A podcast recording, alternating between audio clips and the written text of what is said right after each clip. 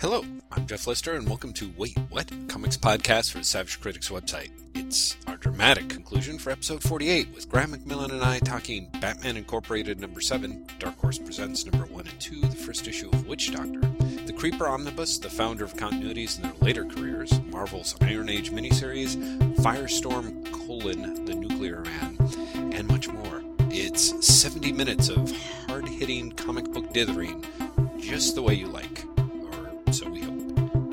As always, thanks for listening. Hey, speaking of which, did you read Batman Incorporated number seven? That was Yes, I did. And I wanted to talk to you about that because Batman Incorporated number seven, go with me here, it's going to sound crazy, is the comic that I wish Fear itself was. Ah, interesting. Interesting. Tell me more. Batman Fear, uh, Batman Fear itself. That's the, the new comic I've just There we go. Perfect. Batman Incorporated number seven is unsettling. Mhm. Shows the effects of super war, for want of a better way of putting it, on regular people, Mhm. and shows heroes actually being heroic. Mm-hmm. Fear itself does none of that, but Fear itself should. And also, at some point during Batman Incorporated, I feel like the bad guys are in charge, and that that also should be Fear itself. Right. Yeah, I think I, that's uh, those are those are some mighty fine points. Uh, although I don't know, it's interesting because I feel like, um, yeah, Batman Incorporated definitely this issue of Batman Incorporated does do kind of a nice job of like it's a weirdly dark issue.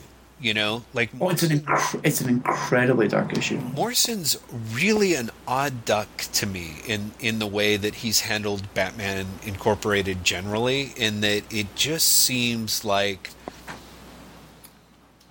I kind of I don't know I don't know what it is with Morrison. I feel like he's somebody who is very much like somebody who es- espouses the the bright side. Hey, I've just created a new Kirby character. Um, It's Bowser the bright side. yeah, uh, uh, uh, the bright side. Instead of dark side, you've got bright side, which I don't know what he would look like. He would die like light. He, he, he looks literally like the negative of dark side. right. So he'd be sort of like a gem-shaped stone type dude who's like always smiling. He looks like Crystar from Marvel in the 1980s. Ooh, nice. Except fatter, right? Because you'd have to. Yeah, I- I, exactly, like like the fat, broad. Yeah. Okay. Then we're on the same page here. Yeah. Exactly. Uh, and he would. Wait, wait, when you said Batman Incorporated was dark, you just like crystallized something that was in my head. Mm-hmm. Batman Incorporated number seven is the filth version of Batman Incorporated. Yeah, it really is. It It's really the, is. but the series started off like really campy, and it just progressively gotten more and more disturbing. Well, and this is so. This was my thing before I got you know sidetracked by trying to imagine the character bright side. Is I really do feel like I feel like Morrison talks about this, you know, kind of bright, in, inherently hopeful concept uh, behind superheroes, but also you know like that quote that you threw on your blog from the the mindless ones interview. You know, the the idea that it's punk rock to be hopeful. I Yeah, suppose. yeah. I think that Morrison that's he really aspires to that, but I'm not sure how much it's really in his vocabulary. You know what I mean? Like Oh, I, I think it is. I I do not read an issue like this from Morrison without expecting it to be the things are dark. How's our hero going to turn it around? Oh, look, he's turned it around. right. Yeah, yeah, no, exactly, which he does every time, and I'm I'm fascinated that the idea is that that Morrison is, and maybe that's it. Maybe it's just that Morrison is super super good at showing the dark side of things in a way that's really convincing, that makes you feel really kind of creepy and, and unsettled. Oh, the, the the creepiest part of this book for me is the.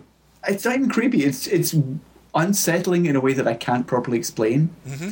But when Sam Black Elk just says superheroes, you're just two dudes. There's something about that Uh-huh. that honestly feels like he is like, I am undermining the entire thing you thought you were reading. Especially because the follow up the next panel is Manabat's losing his shit and Yeah. then getting arrested. Yes. No, exactly. It's like I have broken superheroes. Mm-hmm. Mm-hmm. Mm-hmm. exactly. Exactly. No, there is there is something about that that whole part of that is like is to me is absolutely uh, the the part that the what really makes Batman Incorporated number seven work is that feeling that that that Man of Bats seems crazy, you know, and you really kind of buy into that. I think. Oh yeah, it does really well, especially when he's he's complaining about Sam Black Elk's dad, Mm-hmm. and he's just like, "Your dad was a cheating a liar. You know, he was a thief. He was this bad guy." And there really is a sense of maybe he wasn't. Yes. Maybe this guy is delusional. Maybe this guy is created this fiction where he mm-hmm. is a superhero and and bad guys are bad guys. Yes. Yeah. and when he's doing it and he's in the cop car it's there's something really it really is i am undermining what you what you normally read and for when the cop then shoots the other cop mm-hmm. and Man of Bats gets stabbed mm-hmm. there is something just horrible about it yeah. Yeah. Exactly. something incredibly dark darker than you think you should go with the superhero comic mm-hmm. Yeah, and then it's it's a weird feint. It's a weird feint. It's like it's it's more it's the pat, patented Grant Morrison move, I think, or at least his modern patented move. I'm always I'm always shocked when it works well, uh, and I thought it worked pretty well it works this issue. incredibly well in this this was a really really strong issue it's his strongest batman issue in a long time Hmm. Interesting. I'll I you know it's one of those things where I'm like yeah maybe I think that's I think that's probably right. Um, although although I think the issue previous to this was the was what felt like Batman Incorporated number one, sort of that whole panorama issue where Yeah. it's you know I thought that actually was was pretty well done. If I hadn't come to it after the disappointment of the Argentina arc, which I thought I thought was really lame, I think I would have had some more appreciation for it. what I, what I think is really interesting is this series is ending in two issues Uh, is it two? It's not even making it to nine. I mean to ten. no i'm pretty sure it ends with issue 9 Really? Wow. Shit. Or maybe it does make it to issue 10 hang on let I don't know. I'm, you i mean also it, it may it may not because let's not forget it's Right. running horribly late it's running horribly um, late, and September's right around the corner. yeah exactly Shit. maybe i i wanted i thought that uh, 9 was last issue No, I'll take your word for it. I'll take your word for it. Even as it is, that's going to be really hard to to, to get out the door to get, before to, get to Yeah. I know. Um, right, and then supposedly he's going to wrap it all up in a ten issue miniseries type thing. Right? Is, that's what? Yeah, which? I, I, I, I could totally see. Mm-hmm. I, I can see that happening. You know, it's worrying. I'm looking at the books that are supposed to be coming out in July, and I'm not seeing any issue of Batman Incorporated. Ooh, boy. Ooh, That's not a good sign.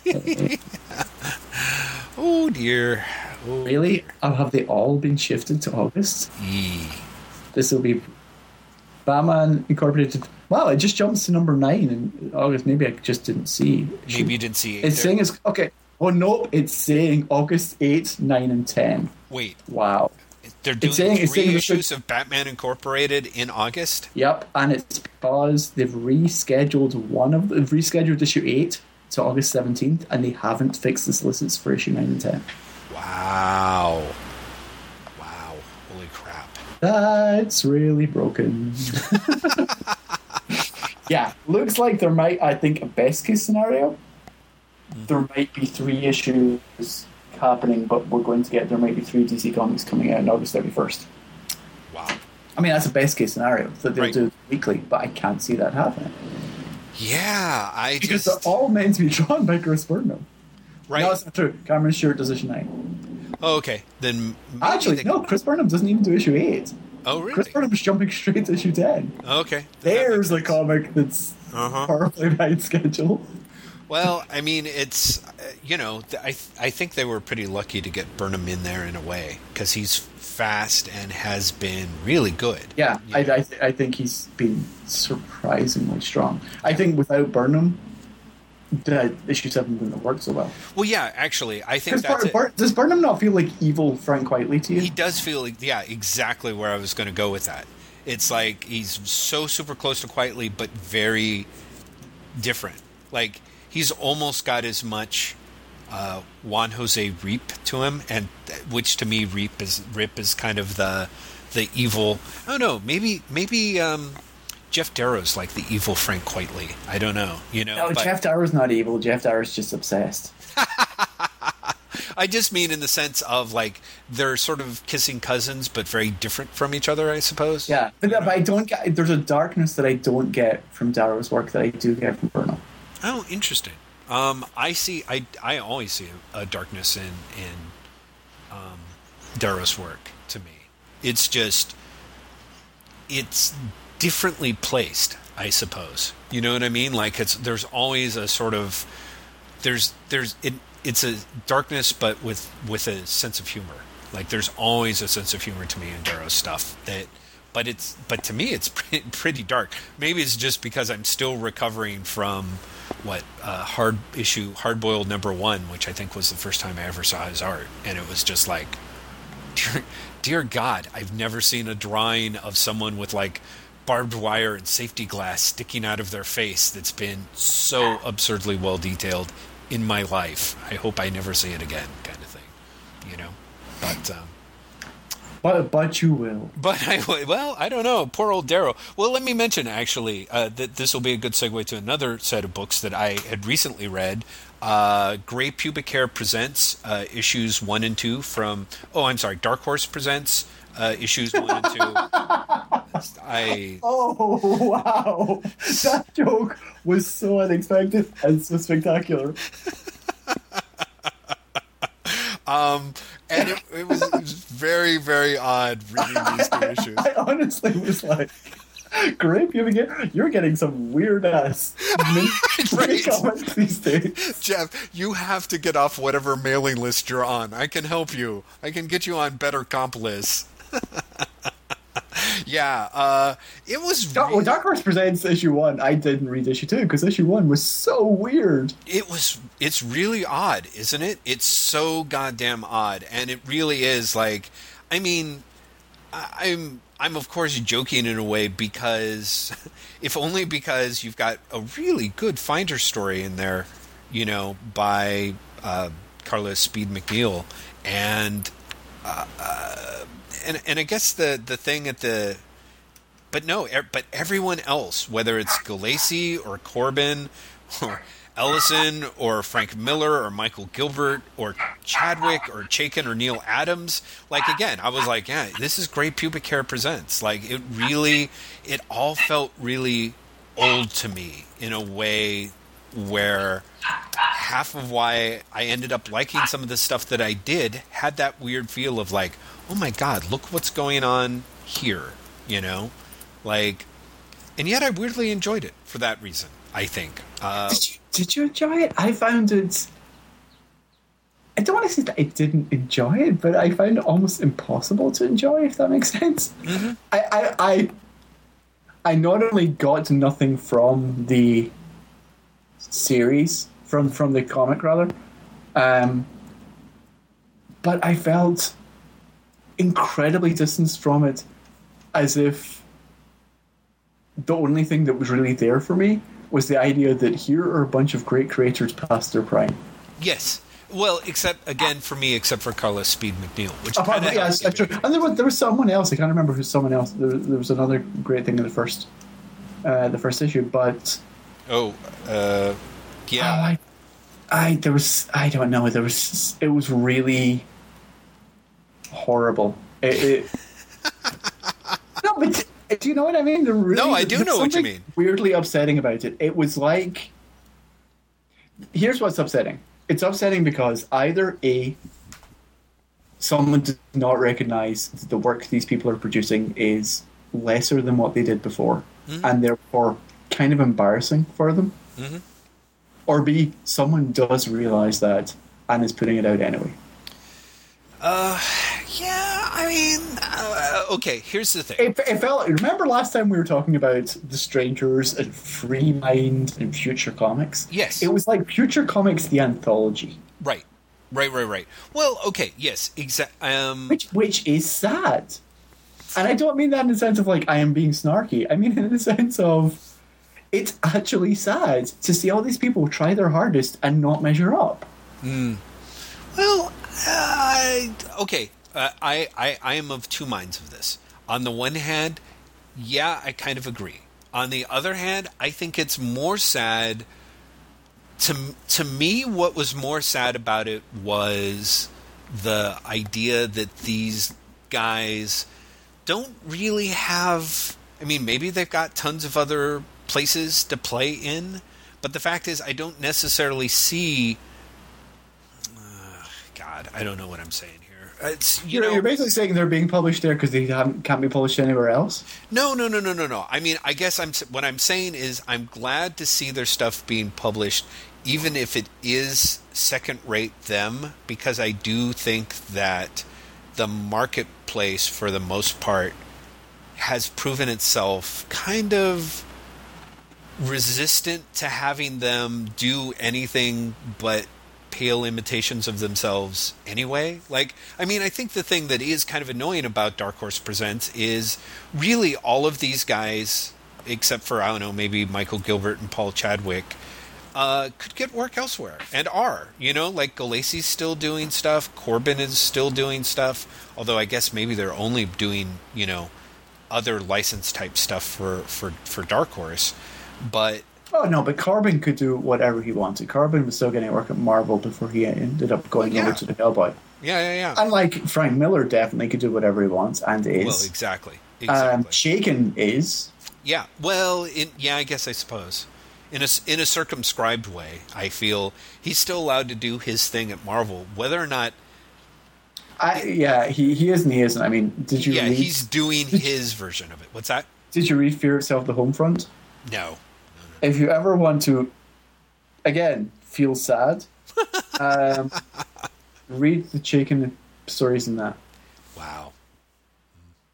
It's because they're all, they're all like two pages. So I mean, you could you could read however many issues have come out, like four issues of that have come out. You could read all of them in maybe five minutes, but it's it's kind of tragic. Yeah, well, that's it. There is there is a weird feeling of of tragedy to it. I suppose. I I have to admit, I enjoyed Dark Horse Presents one and two in part because a friend lent it to me, so I didn't actually pay the money for it. You know, so it was easier for me to go, "Hey, this is kind of a pip." You know, Hey, I, d- I didn't pay eight dollars for this. Right. I didn't pay eight dollars for this, but also there was kind of that weird and you know, Neal Adams following on the heels of Batman Odyssey, his stuff in here was just just ape shit, you know? Um, Yeah, Neal Adams is having some sort of weird breakdown. yeah, he really is. I mean, I thought Neal Adams was having a weird breakdown when he started talking about how he knew how the Earth was formed. Yes. This this shit is like next level. Yeah, it is. It is amazing, isn't it? So I think there's some level where I'm like, oh yeah, sure, you know, like this is all just good hijinks because you're reading this Neal Adams thing and you just can't believe that you're reading it. But I, yeah, I, I don't know. I, I just so for that in that sense, I was I was amused by what you were depressed by. I suppose it it really this So, so what you're saying is, what I find actually kind of tragic, yeah. you find amusing.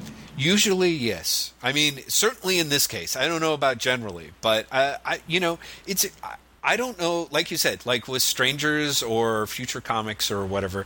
To me, there's just this sense of like, hey, these guys were in this anthology. It was presented as a good pay rate, and what's kind of amusing to me is Dark Horse seems to think that these guys are all great. You know what I mean? Like there is something kind of comforting by to me of the idea of like you still have a publisher who thinks like, "Wow, I got Neal Adams." You know what I mean? Like that's sort of No, but hey, you want publishers to think that? Marvel.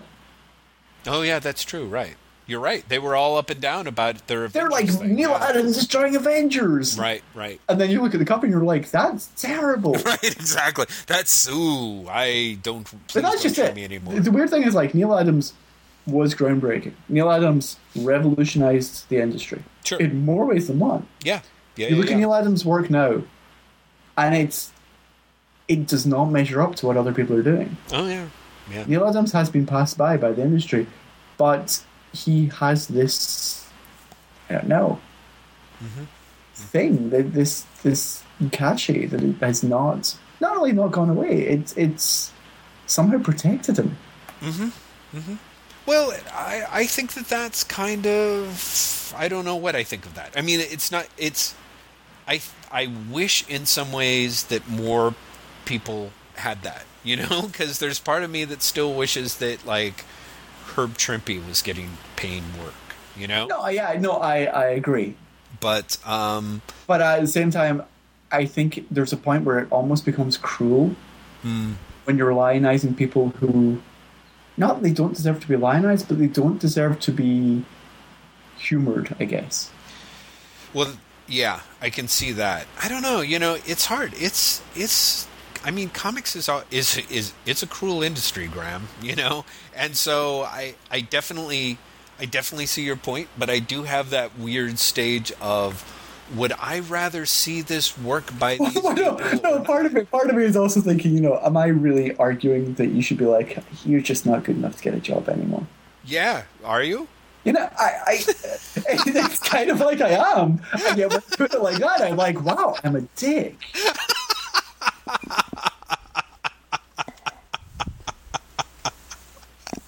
you know what? You know what it is. You know what I've just realized. Hmm. I want those people to get jobs. I want those people to get work. I don't want those people to a be told or b be sold to others as the vanguard of the medium anymore. Right. No, I definitely agree with you. I definitely agree with you. Um, I, I'll be perfectly happy if like Neal Adams goes back to Marvel and draws X Men Forever three written by Roy Thomas. Mm-hmm.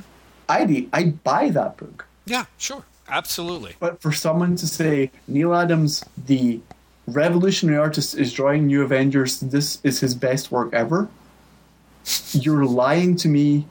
You're lying to him, Well, that's it. and it's unfair.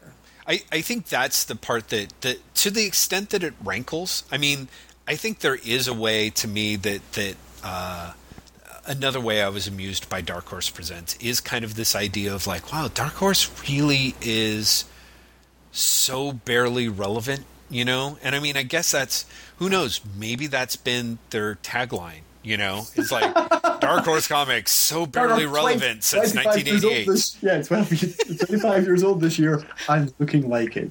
Yeah, exactly. It's, we're 25 and we're looking like 50, and I, I, and I'm kind of, you know, I mean that's kind of always been their case. They've always kind of been on the fringe enough, and still somehow managed to stay in the game. In part because they have the weirdo thing that's that makes them go like, oh my god, we worship like Neal Adams and Howard Chaykin and Carla Speed McNeil, which I'm just like, okay, I No, also no, no. Worship see, Carla why, why is Dark Horse still in the game? Because they have the fucking Star Wars license. Right, which they also have in there. Although You, you, you, you take away Dark Horse's license books, Dark Horse would go out of business. You know what, and yet it's the it's the Star Wars license that almost killed them. You know, uh, at least once, if not twice. Sure, sure, but it's but I lay money. You take Dark, you take Star Wars and Buffy and the other Whedon things away Oh, from yeah. Dark Horse, Yeah, yeah, no, no, no. and The you're like something you, separate. You would you would be left with a company that probably breaks even on Hellboy, Mm-hmm.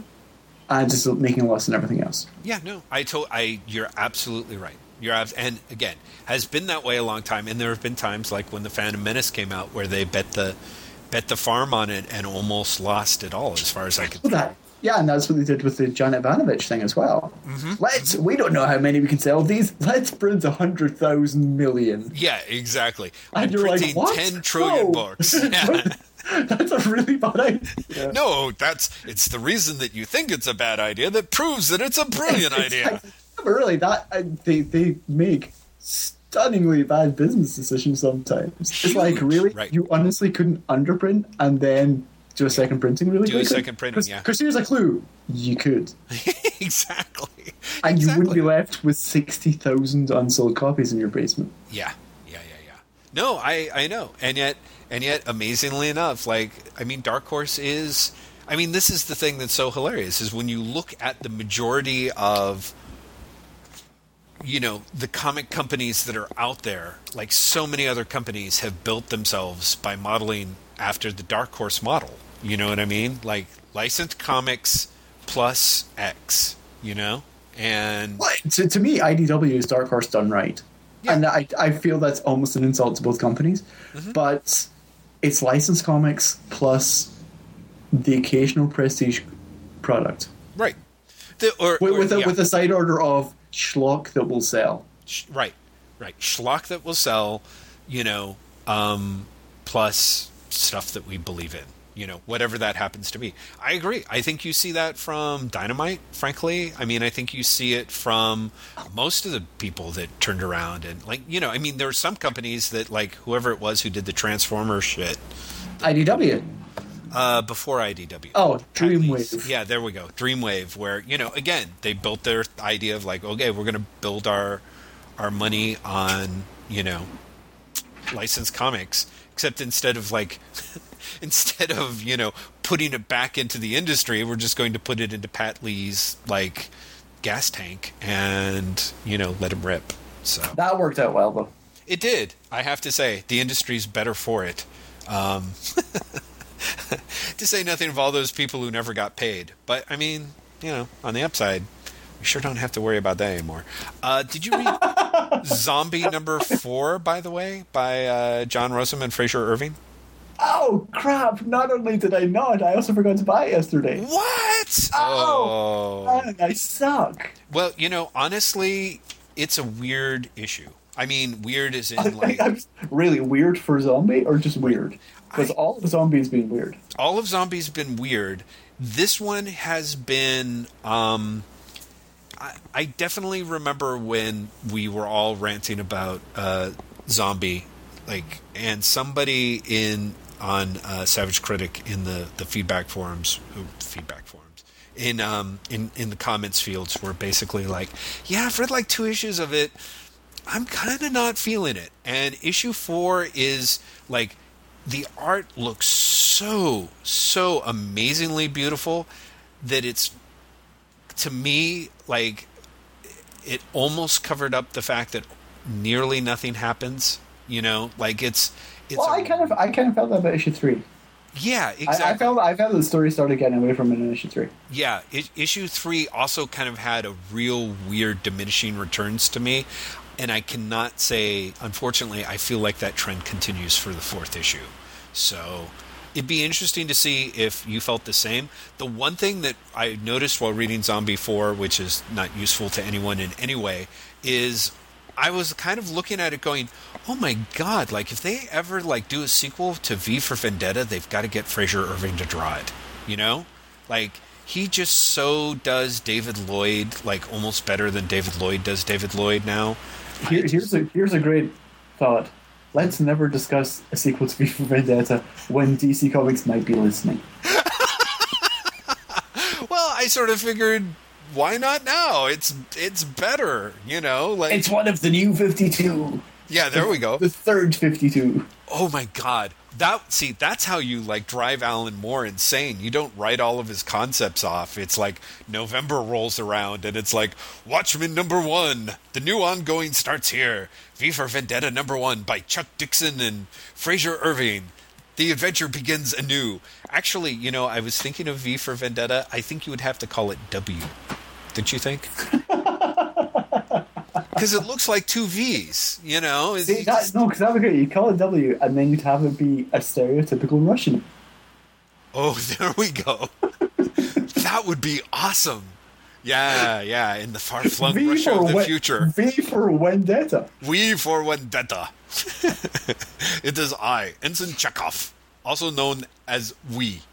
Can I just say that I love that your Russian accent honestly kind of sounds like Sylvester the cartoon cat. What? It does not, Graeme. The worst part is I'm going to play it back, and thanks to your powers of hypnosis, it will suddenly sound like that. But admittedly, I didn't my tune up here. job here is done.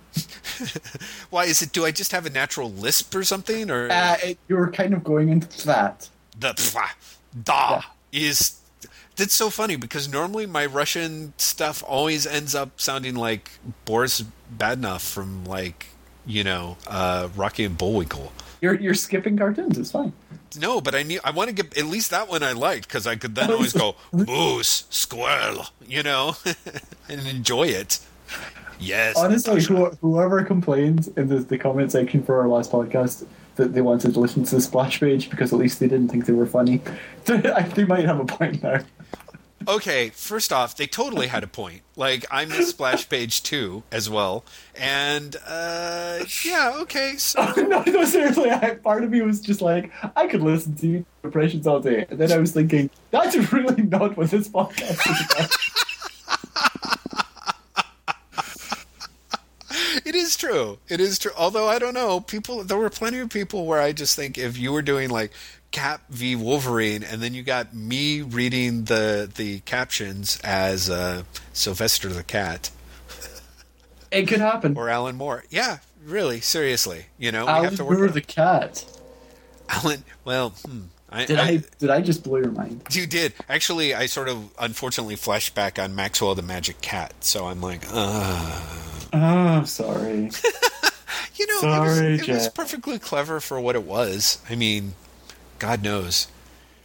Alan Moore, like his cartooning made uh, like Scott Adams on Dilbert look profound. But you know, it worked for what it was. It was clever. It taught him pacing. I don't know. I take it you didn't read it and or. I'm not even. I'm not even. I didn't really like it. I've read a bit. I, I didn't really like it. That's all I tell you. I knew it. I knew it. I could tell from like I'm like, oh, he doesn't even like Maxwell the Magic Cat. There's nothing that Alan Moore has done that you've liked, is there? Is it, I'm oh, I'm sure. Sorry. I'm sure. From Hell. I'm sorry. There's From Hell. Okay. Like if yeah, you From Hell. I love From Hell. Yeah. Uh, I, uh, God, I'm I'm struggling already. See, okay, there we knew it. It was just From Hell. Yeah. All right. And that was only because of like Campbell. Did you? Yeah, I kind of like Promethea.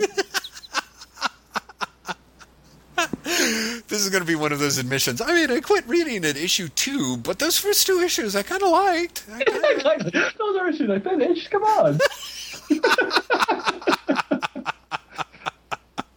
uh, well, you can trust my my taste in comics anyway. I think if anyone who's, who's listened to this podcast has learned my taste in comics is somewhat suspect. Uh, you know, they you, you only have to look down my list of things that I, I have waiting for me in the library to know how Ooh, suspect my taste in comics is. You should so read that out loud. That would be awesome. really? Yeah, I think so. I mean, I'd be dying to know that list. Hang on, really? Yeah. While you're looking that up, I will say that I also read and picked up. It's several weeks old, but uh, Witch Doctor number one by Image Oh, how is it? I, have heard many things about it. I really liked it. I mean, I really liked the zero issue that they ran in the back of Walking Dead, so it's like, okay, I will pick up the first issue. And it was really good. I really liked everything about it. Um, I don't know if you would necessarily feel the same. Like, because I can't, I think, I feel like you would. I can't see any reason why you wouldn't like it other than maybe you just don't like supernatural fiction, I suppose. But for a weird, fun little um, you know, it, it's it's it's very much like if uh, you know, like if you Hellblazer, but with House instead of John. See, that that sounds spectacular to me. Yeah, yeah, I think you would. I think you would enjoy that. Um, I just I really like the fact that the guy seems to go to town on the research. I think the I think the art is really interesting and lovely and has a variety of influences I'll enjoy. But yeah, no, I just enjoyed that first issue of Witch, Witch Doctor tremendously. So. I, I will I will pick it up when I'm next in the store, along with Xombi issue four, which I completely forgot to get because I'm yes. an idiot. um, let's see. So what do I have waiting for me? I have the first volume of Secret Avengers. Oh, okay. Yeah. Uh, in, in part because you were like, I really liked the first two issues, and then no. Yes, uh, exactly in the I would never pay for it, but I am curious enough to see if I dislike it to read it. I have Shadowland by Andy Diggle and Billy Tan. Hmm. I have the X Men Omnibus Volume 2, Ooh. which is the second half of the original run. Right. Which actually is my favorite parts of the original run. For some reason, the Roy Thomas Werner Roth stuff, I am not like Arnold Drake. I love that stuff. I love that stuff too, actually. Um, I have Secret Six by Gizmo. Mm-hmm. I have Captain America: Man and Wolf by Mark Gruenwald. I was going to say that's Travis. a Gruenwald trade, obviously. Yep. Yeah. Yep. Hmm. Um, and most excitingly of all, I have Captain Britain Volume One: Birth of a Legend by Chris Claremont and Herb Trimpe. Ooh, I You're, admit it. Like You're, to you are jealous of that, aren't I you? am. I am. I totally Yeah, would. I, I am really looking forward to reading that. yeah. It's kind of kind of embarrassing how much I'm looking forward to reading that, but I really, really am. Yeah. It's the first 39 issues of Captain Britain Weekly. Wow. See, those are the ones I was kind of interested in reading because I really kind of loved how that character looked before they changed up his outfit. That Yeah, it was a really interesting design. yeah, it really was. I don't I'm sort of bummed like after that they like put him in just that sort of modified football outfit that I'm like, "All right, if that's what works for you guys." But but that first one was really odd, you know? It, it Yeah, it was it was it was a really interesting design. I remember reading the I want to say it's probably the first two issues of that uh, collection, uh, uh, British Annual. Uh-huh. When I was a kid, I mean, I must have been like five. I was really, really, really young. Uh-huh. Um, and I remember at the time thinking, this is just like the comics are like, but not. so I'm really curious to go back and revisit it because it really like it's very much drawing on all the quote unquote Marvel tropes. Right. But there's something off about the whole thing that I'm really, really interested in reading. Okay. I'm so glad that you said this because I have two of those exact books that um, I picked up. Uh, one is uh, the Creeper Omnibus that I found. Oh God, I fucking love that book. It's amazing. Love it so much. Oh my God! You? You're, you're talking about the Steve Ditko one, right? Yes, absolutely. So good. I am just amazed at how a how much I love it, and b kind of how much I kind of it. Maybe it's just me, and well, you know what it is. Part of it is knowing that Denny O'Neil is writing the stories under a pseudonym. I guess because Ditko's plotting them or whatever. I'm not sure why, if that's the reason. But his, I know that Sergius O'Shaughnessy is is uh, Is Denny O'Neil's O'Neil, old yeah, yeah. So, but I really feel like this was very much like um, Ditko being brought to DC and being like, okay, you did Spider Man and you did Marvel, you know, like kind of like we want you to do Spider Man. We want you to do like a Marvel comic here at DC. And so it's like a, it's more like a Marvel book, but it also isn't. You know what I mean? Like it's a very, very odd mix of things. And I mean, It's, got- but do you not think it's also really like the stuff he was doing at Charlton? Like when I read the the um, Ditko, Captain Atom, and uh, Blue Beetle. uh huh. Have you read that stuff? I, I haven't. That's why I'm like, huh, maybe. Like I'm like, oh no, really? You you will want to search out the collections of that stuff as well, Right. because that is, I would argue, more Marvel. mm, Uh, but it's really close in tone to the Creeper stuff. The Creeper stuff is almost more normalized. right. If only because I think the Charlton stuff might be entirely Ditko. I think he might be writing as well as drawing. Exactly. Um, but it's it's all, there's just something about the Creeper in particular. I remember reading it and actually being really really sad that no one has done the Creeper straight since then. Mm, Everyone's always like he's mad or. or you know, there's a demon, or you know, some twist on it, and it's like the creeper as Ditko did it. mhm. It's a perfect character. Yeah. Yeah, yeah, yeah.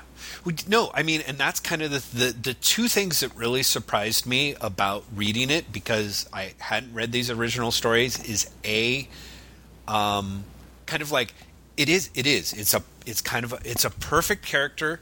It's a very odd little. It's like a really unique setup, but it also works. Um, and also, the, my favorite thing about the setup is when it gets cancelled and then comes back. Mhm. It's essentially the same setup, but he's replaced the female character with a different name, but it's pretty much the same character.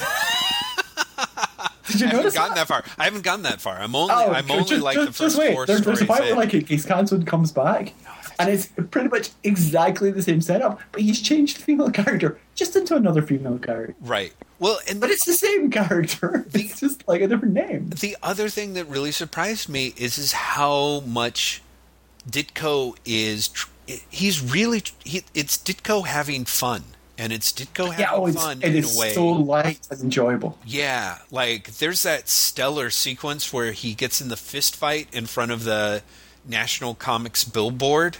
You you remember that, right? Yeah, yeah. uh, which is just a, am- it's like an amazing piece of I mean, you know, everyone like kind of like pooped themselves when like uh, Morrison did the same thing in that that Batman Man Bat issue thing. But Yeah, no, no, but yeah, Ditko did it like 30, 40 years earlier. Yeah, and in a way that just really what I thought the the setup and delivery of that one page sequence was so like amusing and witty, and it really is like Ditko. Like you, I just don't think of him having fun after he leaves Spider Man, and No, you, you sort of end up thinking of him as this tragic character, and then you Yeah. read the Charlton stuff and you read the the Creeper stuff, and it's just great. I Yeah. mean, the Charlton stuff is one of these things. This is a complete random thing for me. The lettering is terrible, and it makes it really hard for me to read. So I had to sort of take a run at it in order to read it. Uh-huh. But it's so good. It's so so good, and it's it's basically him going not only was I the guy who was really responsible for Spider Man being awesome, but I'm now going to out Stan Lee, Stan Lee in the dialogue as well. yeah, interesting. I would love to check that out. It's great stuff. The Blue Beetle stuff in particular is just spectacular. Um, yeah, the Creeper thing's really, really, really good. It, it made me because I read that at the same time as read the Kirby Demon collection. I've told this for like my idea for a Demon Creeper crossover. No, I don't think you have. where Jack Ryder investigates uh, Jason Blood because he's convinced that he's a, a phony. Oh, that's great. Yeah, I mean, it's it's, a, it's like a really simple idea. Mm-hmm, mm-hmm. But then they can both just get in a random fight. Right. Exactly. It's kind of perfect for that way. And they are the really those characters are so strange, you know. But also so complete. Yes, and I well that that honestly may be part of what's so strange about them. You know what I mean? Like there's no um ah, the, both both the very like once you get past the creepers or the first issue of the creeper and his and his origin story, once it's in place, like any story that you read from that point is utterly sort of modular and Yes, self-contained. yeah, yeah. There's almost, I mean, there almost, if not no continuity, Yeah, exactly. which is which is what's so wonderful about it. And I think the Yeah. same's true of, of the demon, and like Exactly. almost every Kirby comic of, of that right. era. Yeah, yeah, yeah. Exactly. They're they're so complete in and of themselves. They are spectacular. Mm-hmm. Mm-hmm. Yeah, there is something that's really odd, and I and I wonder is like is that something that they chose? Like, I guess I, I think I think it's an old school thing. ye, it, that it's a that it's a what? It's an old school thing. Right, right, exactly. But I'm like, did they like? Did why did they choose it this way? Like, why did they? They clearly made this choice. I think it's kind of weirdly fascinating that the guys who created what we think of as comic book continuity, I guess, in the larger sense, like even if you throw Lee into that mix, Lee, Kirby, Ditko, they all essentially turned their backs on it. You know what I mean? Like they all let once they left those initial books, none of them really like I guess Kirby was the only one who made a run at it with with his fourth world stuff. But even then, his fourth world stuff was different because he had an ending. Right. I think Well, yeah, at some point. I think at some point they all Yeah. thought you can't do an open-ended thing. Yeah, you can't in do it part, be, in part because for the reasons that I think the DC characters weren't doing that before, which is you're putting, uh, you're limiting the run of your characters. Right. Well, and I let let me just interject and say that I think we're both maybe semi deliberately leaving out Kamandi, which in my mind is one of the great continuity comics of of, of all time. So Yeah, in part I'm doing that because I haven't read enough. I've only read like the four archive collections. oh, uh, of Kamandi. Yeah. Wait, did you say four? There's only Yeah. two, two, aren't there? Or oh, were No, there no, they, they, they, they put the, the the archives only had like eight issues each. Oh, I see. Oh, really? Yeah, there's there's there's old there's old really I mean really fucking expensive hardcovers that again I got from the library because I didn't want to pay like a hundred dollars for an eight issue hardcover. Right, right, right, right. Well, I I paid the money for the first two Kamandi volumes, so huh, interesting. Well, I'm looking No, forward there's to there's, that there's. I want to say there's, there's at least four. There might be five. I'll take your word for it. You are much sharper on me. I, I did you say at least five, or I said there's at least four. There might be five. oh, ah, that, I'm uh, I'm going to look right now. Damn it! I don't think that's true, but you're going to prove me wrong. Volume one, volume two. Ooh, there's that omnibus. I can't wait. Uh, I only see the two omnibuy here, but admittedly, Amazon. I read more. I'm sure you're right. I'm sure they're just not. I don't know why. They're or not have. I? Am I? Am I imagining later volumes? I want to say I've read at least three. dude? Have I imagined later volumes? I- you know what I'm going to do? I'm to look up the covers and I'll tell you which because I've only read them. Well, maybe you Um, read the original issues because I, No, I I, haven't read the original issues. okay, I know that. I've totally read the those. That's actually how I read all of the Kamandis. Was I went back and got it, dude? I'm not seeing anything above volume two here. This is this is going to be an awesome moment in comic book history, ladies. If you if you discover that there's more, no, if we discover that you hallucinated two more volumes of it, Graeme, that would be the I best. did. There's only two. wow, that's amazing. when you were like four, I'm like four. Wait, what? What? Like, and it says a lot about you, Graeme, that I actually believe You believe me. over me. Yeah, You fool! I know. Never happen again. Uh, it's broken. Hey, when we were talking about Captain uh, Captain Britain, I was going to say, did you read the Iron Age? uh, the Iron Age, Yeah, it's the Iron Man time travel crossover story thing. the original one with like Doctor no, Doom. no, no, and- no, no, no. It's it's a series that's happening now. Oh, oh, yeah, no, not at all. Mm-mm. It's um, it's weird. Yeah, Uh, it's weird in part because each issue. Well, first of all, there's Iron Age Alpha and then Iron Age issue one. Iron Age issue one is very clearly Iron Age issue two because Iron Age Alpha ends on a cliffhanger that Iron Age issue one picks up from. oh, Uh, also, Iron Age issue one is quite clearly Iron Age issues one and two that they've put together because it's 44 pages of story that have that are two 24 22 page chapters by a different creator team, creative team. Wow. Also, here's the giveaway. Each of those chapters have different cover artists listed in the credits.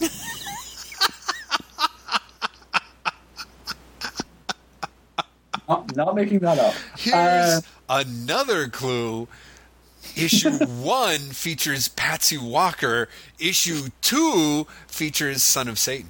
See, you're joking, but uh, Iron Age Alpha is actually Iron Man travels through time and teams up with old Marvel heroes. And so issue one is him teaming up with the 1980s Avengers, and issue 1B, or the second half of issue one, is him teaming up with Captain Britain.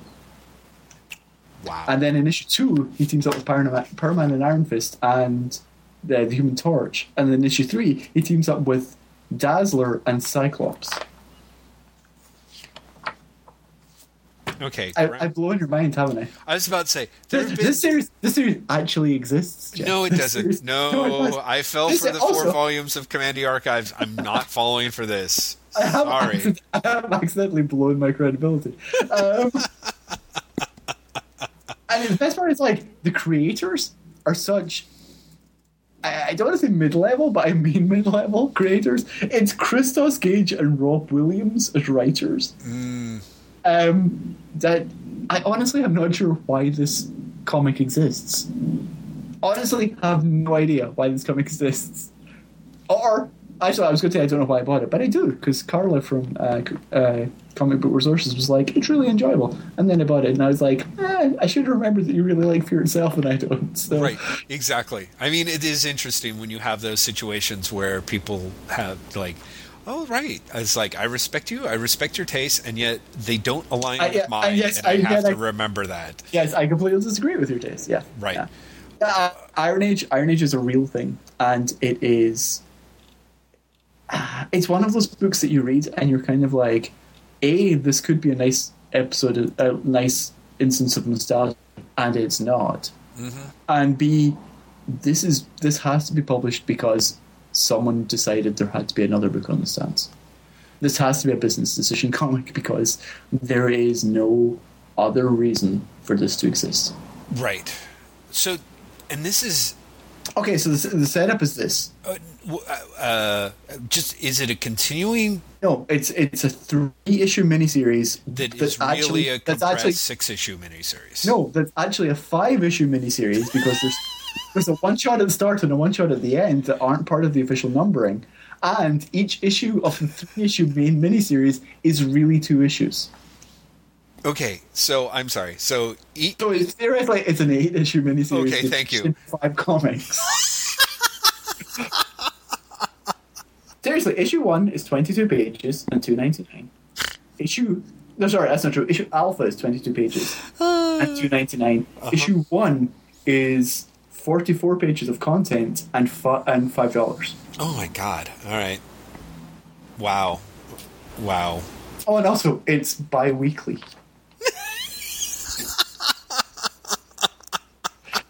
Honestly, everything I say about this makes it sound like more of a joke, doesn't No, it? No, everything that you say about it does sound like if you had cooked up like the Like perfect a- a spoof big of Marvel Marvel's releasing Yeah. No, no, no, really, it's true. Here's the plot, okay? Mm-hmm. Iron Man gets kidnapped by an enemy he doesn't remember, who has Doctor Doom's time machine that he's used to grab Dark Phoenix from the past, who destroys reality, and Iron Man wakes up in what is essentially like 1983 in terms of Marvel publishing. Okay. And that's it.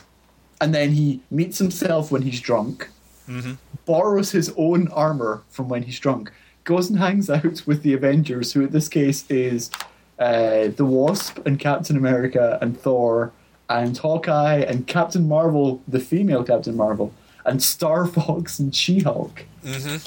Uh, and they all fight Ultron. Uh, and also, he then gets to beat up Hank Pym because this is during the Hank Pym has beat up the Wasp story. Right. Uh, and then he goes and argues with Captain Britain. So you're saying this is if Marvel Team Up was actually Life on Mars was actually Back to the Future. Yes. Wow. And for all we know, that was the pitch. It probably was. I can just imagine somebody just like staring at the person without blinking for And, like and what, three what's minutes. stunning is, I would not be surprised if the pitch was also like, it doesn't have to be Iron Man because there's no reason Right. it's Iron Man. Oh yeah. Any character could be plugged into this comic. Yeah, yeah, yeah. It wouldn't. It wouldn't surprise me if it was in fact supposed to be another character, and they're like, Yeah, they, they were like, it's Spider Man. They're like, well, Iron Man's, you know, Iron Man's bigger right now. Right. Well, who knows? I mean, when they've got this many issues, I sort of half think that this was supposed to be something that was flooding the stands when Iron Man 2 hit the market and something missed its deadline. And then they were like, oh, we got eight issues of this. What the fuck do we do now? Yeah, it, it really might be. It's just, it's the weirdest comic. Yeah, yeah. That's uh, that's astonishing. I did not know that thing existed, and But, but here's the thing I, I should love it. Captain Yeah. Britain, Dazzler, Power Man, and Iron Fist. Like, I am I am the target audience for this comic. right, Also, Marvel Team Up. I fucking love Marvel Team Up. right. And I read this and honestly was just like, I don't even know what I'm reading. I don't know what this is. Right. Right. Well, because I think there is something to be said for. I don't know. I or, or I, I don't. I'm. I don't even know. I haven't read it. I'm like it doesn't sound organic in any way. I suppose, and there's something to it that just seems like. I just part of me is very baffled by the idea of like, well, Iron Man, sure, he's going to team up with Power Man and Iron Fist because Dark Phoenix destroyed the Earth. You know what I mean? Like, there's something that That's seems that's very. what you do. That's what you do. It's it just seems so like you know like you took a like the the old South Park episode where Family Guy writes the episodes with the dolphins throwing the balls into the hoops or whatever you know it just way too um, sloppy. Well, uh, to ping pong it back to my other DC comic that seems Oh yes, yes, like yes. it's clearly supposed to be a Marvel comic, um, and then become is very much its own weird, strange thing. Uh, the first two issues of the Fury of Firestorm, which I had picked up uh, when it was on sale through one of the DC Oh. sales, the digital editions. I picked those yes. all up since they were Fir- nice. first, of cheap. all, first of all, it's just Firestorm. Fury of Firestorm was the follow-up series. oh, thank you. Okay. Don't don't you mess with me with Firestorm. I read those as well. We can actually we can actually discuss those. Well, here's the Uh, problem. You, you only read the first two issues. I only read the first two. Yeah, exactly. So You're you're missing out on some classic classic stuff. I And I'm I'm actually not joking. I- I believe it.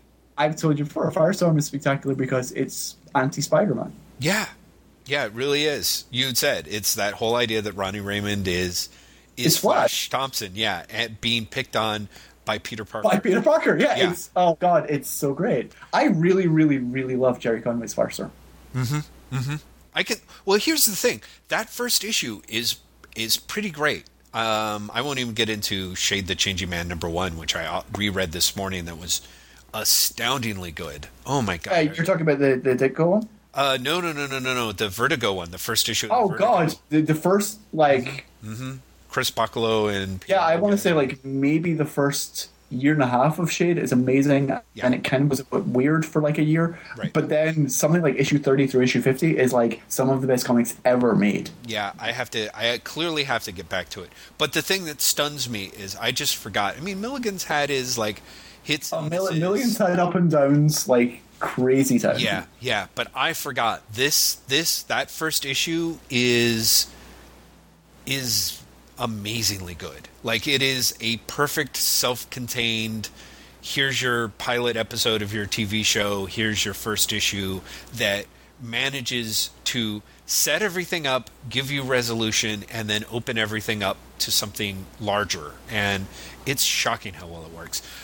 Firestorm also by the same token like I I read I finished that first issue of Firestorm and I was like I want this I want this I really want this rebooted. I don't want the the version of it that they're putting out in September. I want this Oh, version. no, I, I, you know I I could mean? hap- I could happily read a well done version that they're putting out in September. The idea of just replacing the professor with another student who's a brain, right. fine, I'm down with that.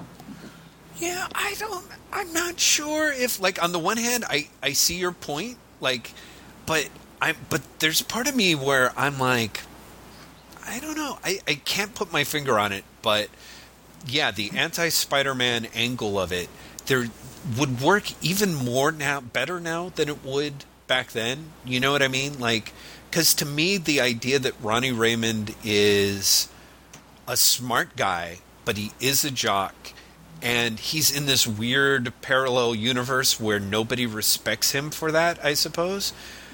That weird parallel universe makes a lot more sense to me in 2011.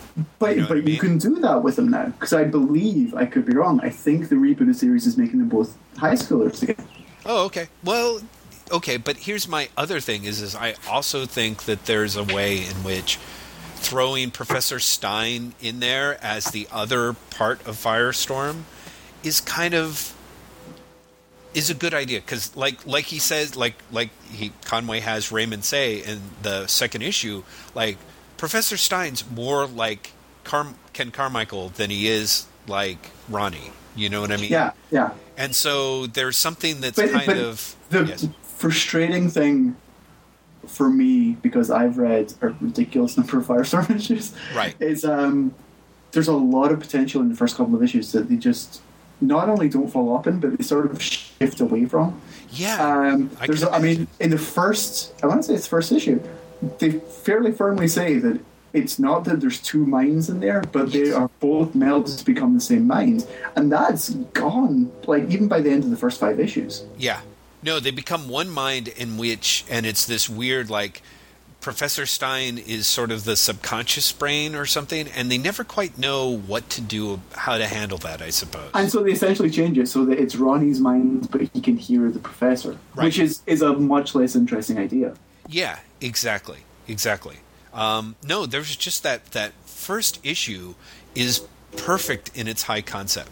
The second issue is kind of hilarious by how weirdly inept it is in some ways. You know, like that issue, the issue where Superman appears and it's a completely gratuitous appearance.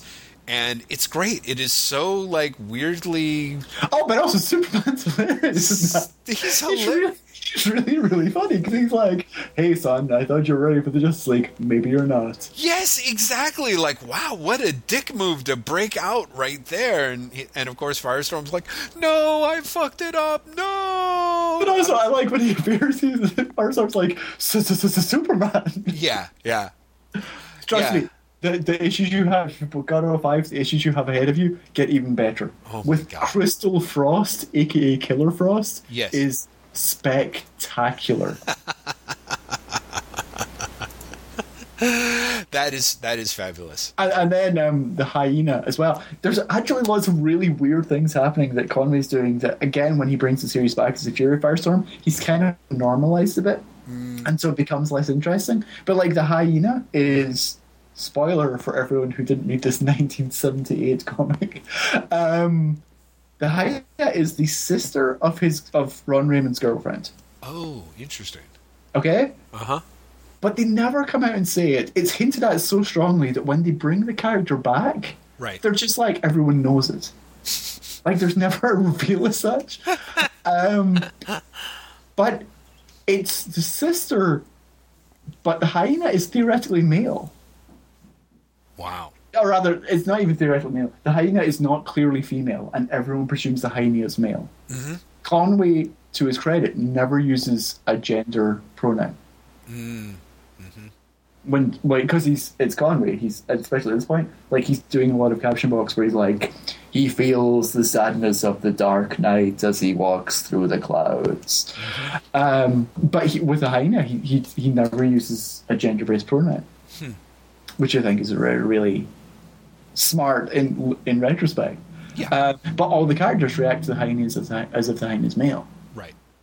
Yeah, no, it's the other thing that I mean it's odd. It's odd. Like I cannot tell if if Conway is making fun of Marvel or if he's lovingly making fun of it or he was told to create something like a Marvel comic and he is satirizing it, but like eh, like there was there's some point in the second issue where like some other character gets mentioned and it's like the seriously the 57th character that has um you know an alliterative name you know yeah it's hilarious I was like, "What the hell is going on with you? Why, guys? Like, like it really is. Like in one title, there were so many alliterative names. I'm like, that's odd. That's odd. I mean, and it's clearly Conway had done so much stuff for Marvel beforehand, um, but it's also really weirdly fun. Like there are so many little bits and pieces of it that I'm like,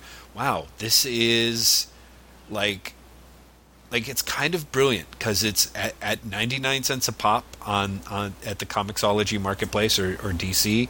Um, it's kind of a great impulse buy, and then it ends up being kind of totally worth it. Oh, it's spectacular! And the best part is the fifth issue. Mhm.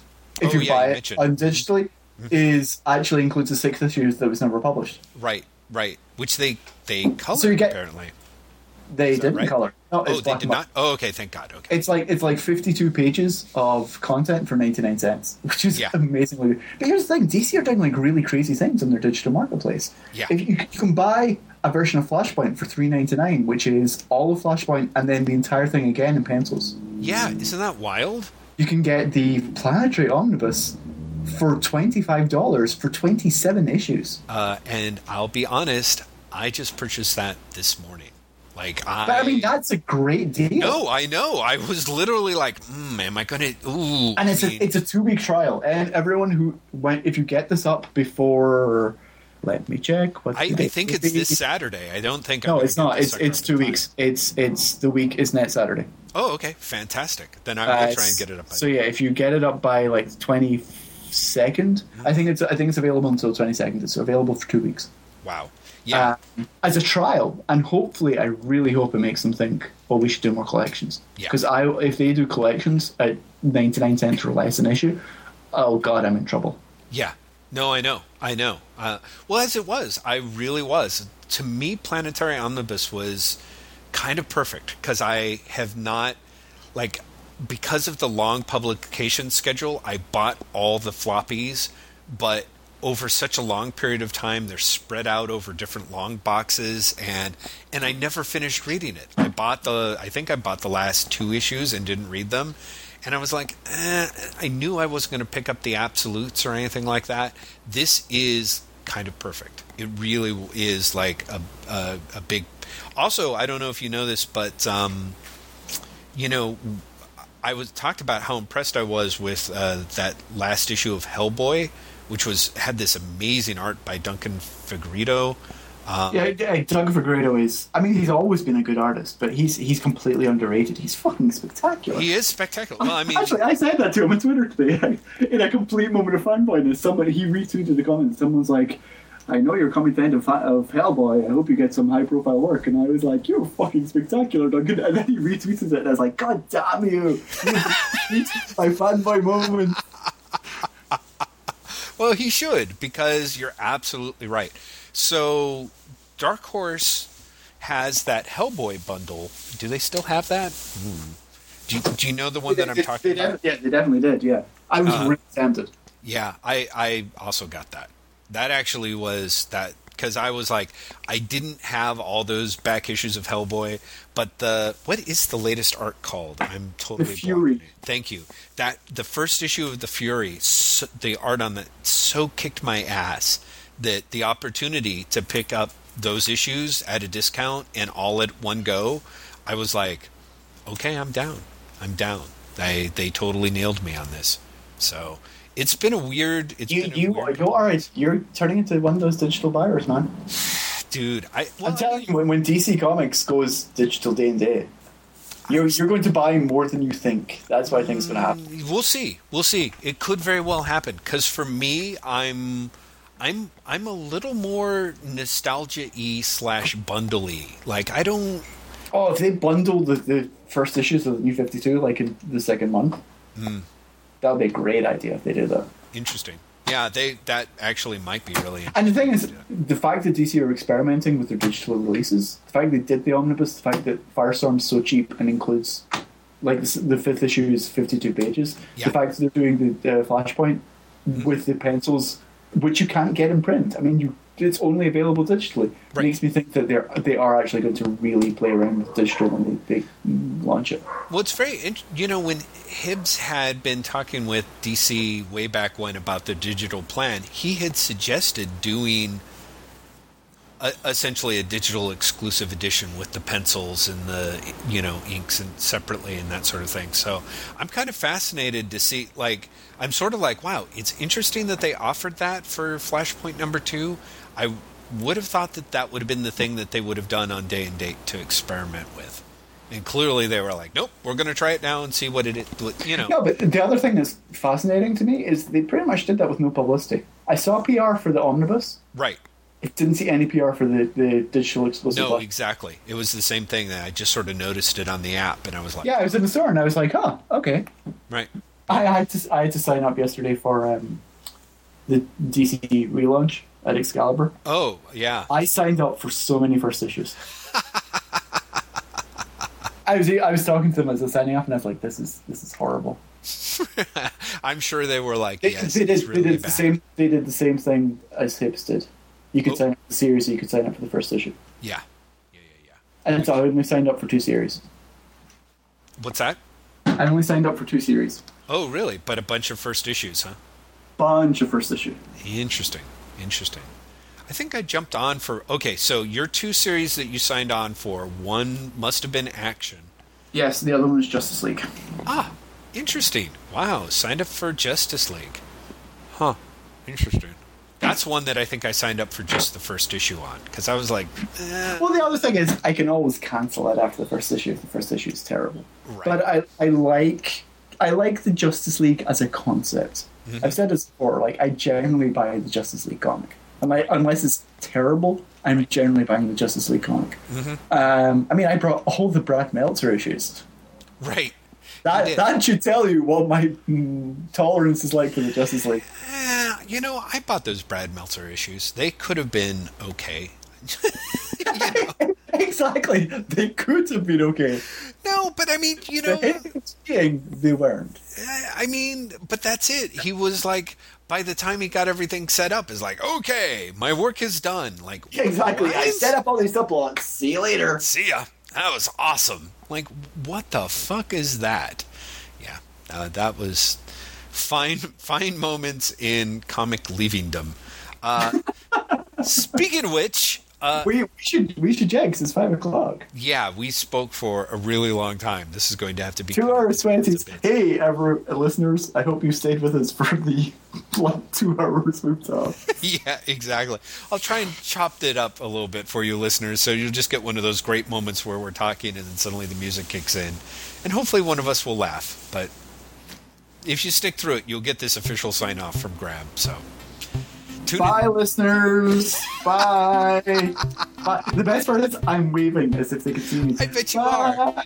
Why we don't Bye. video podcast this? Like Gotcha. Oh god, it, that would be a disaster. neither of us would want to do it. We would just keep holding up pictures of comic books over ourselves. Guys, look at this.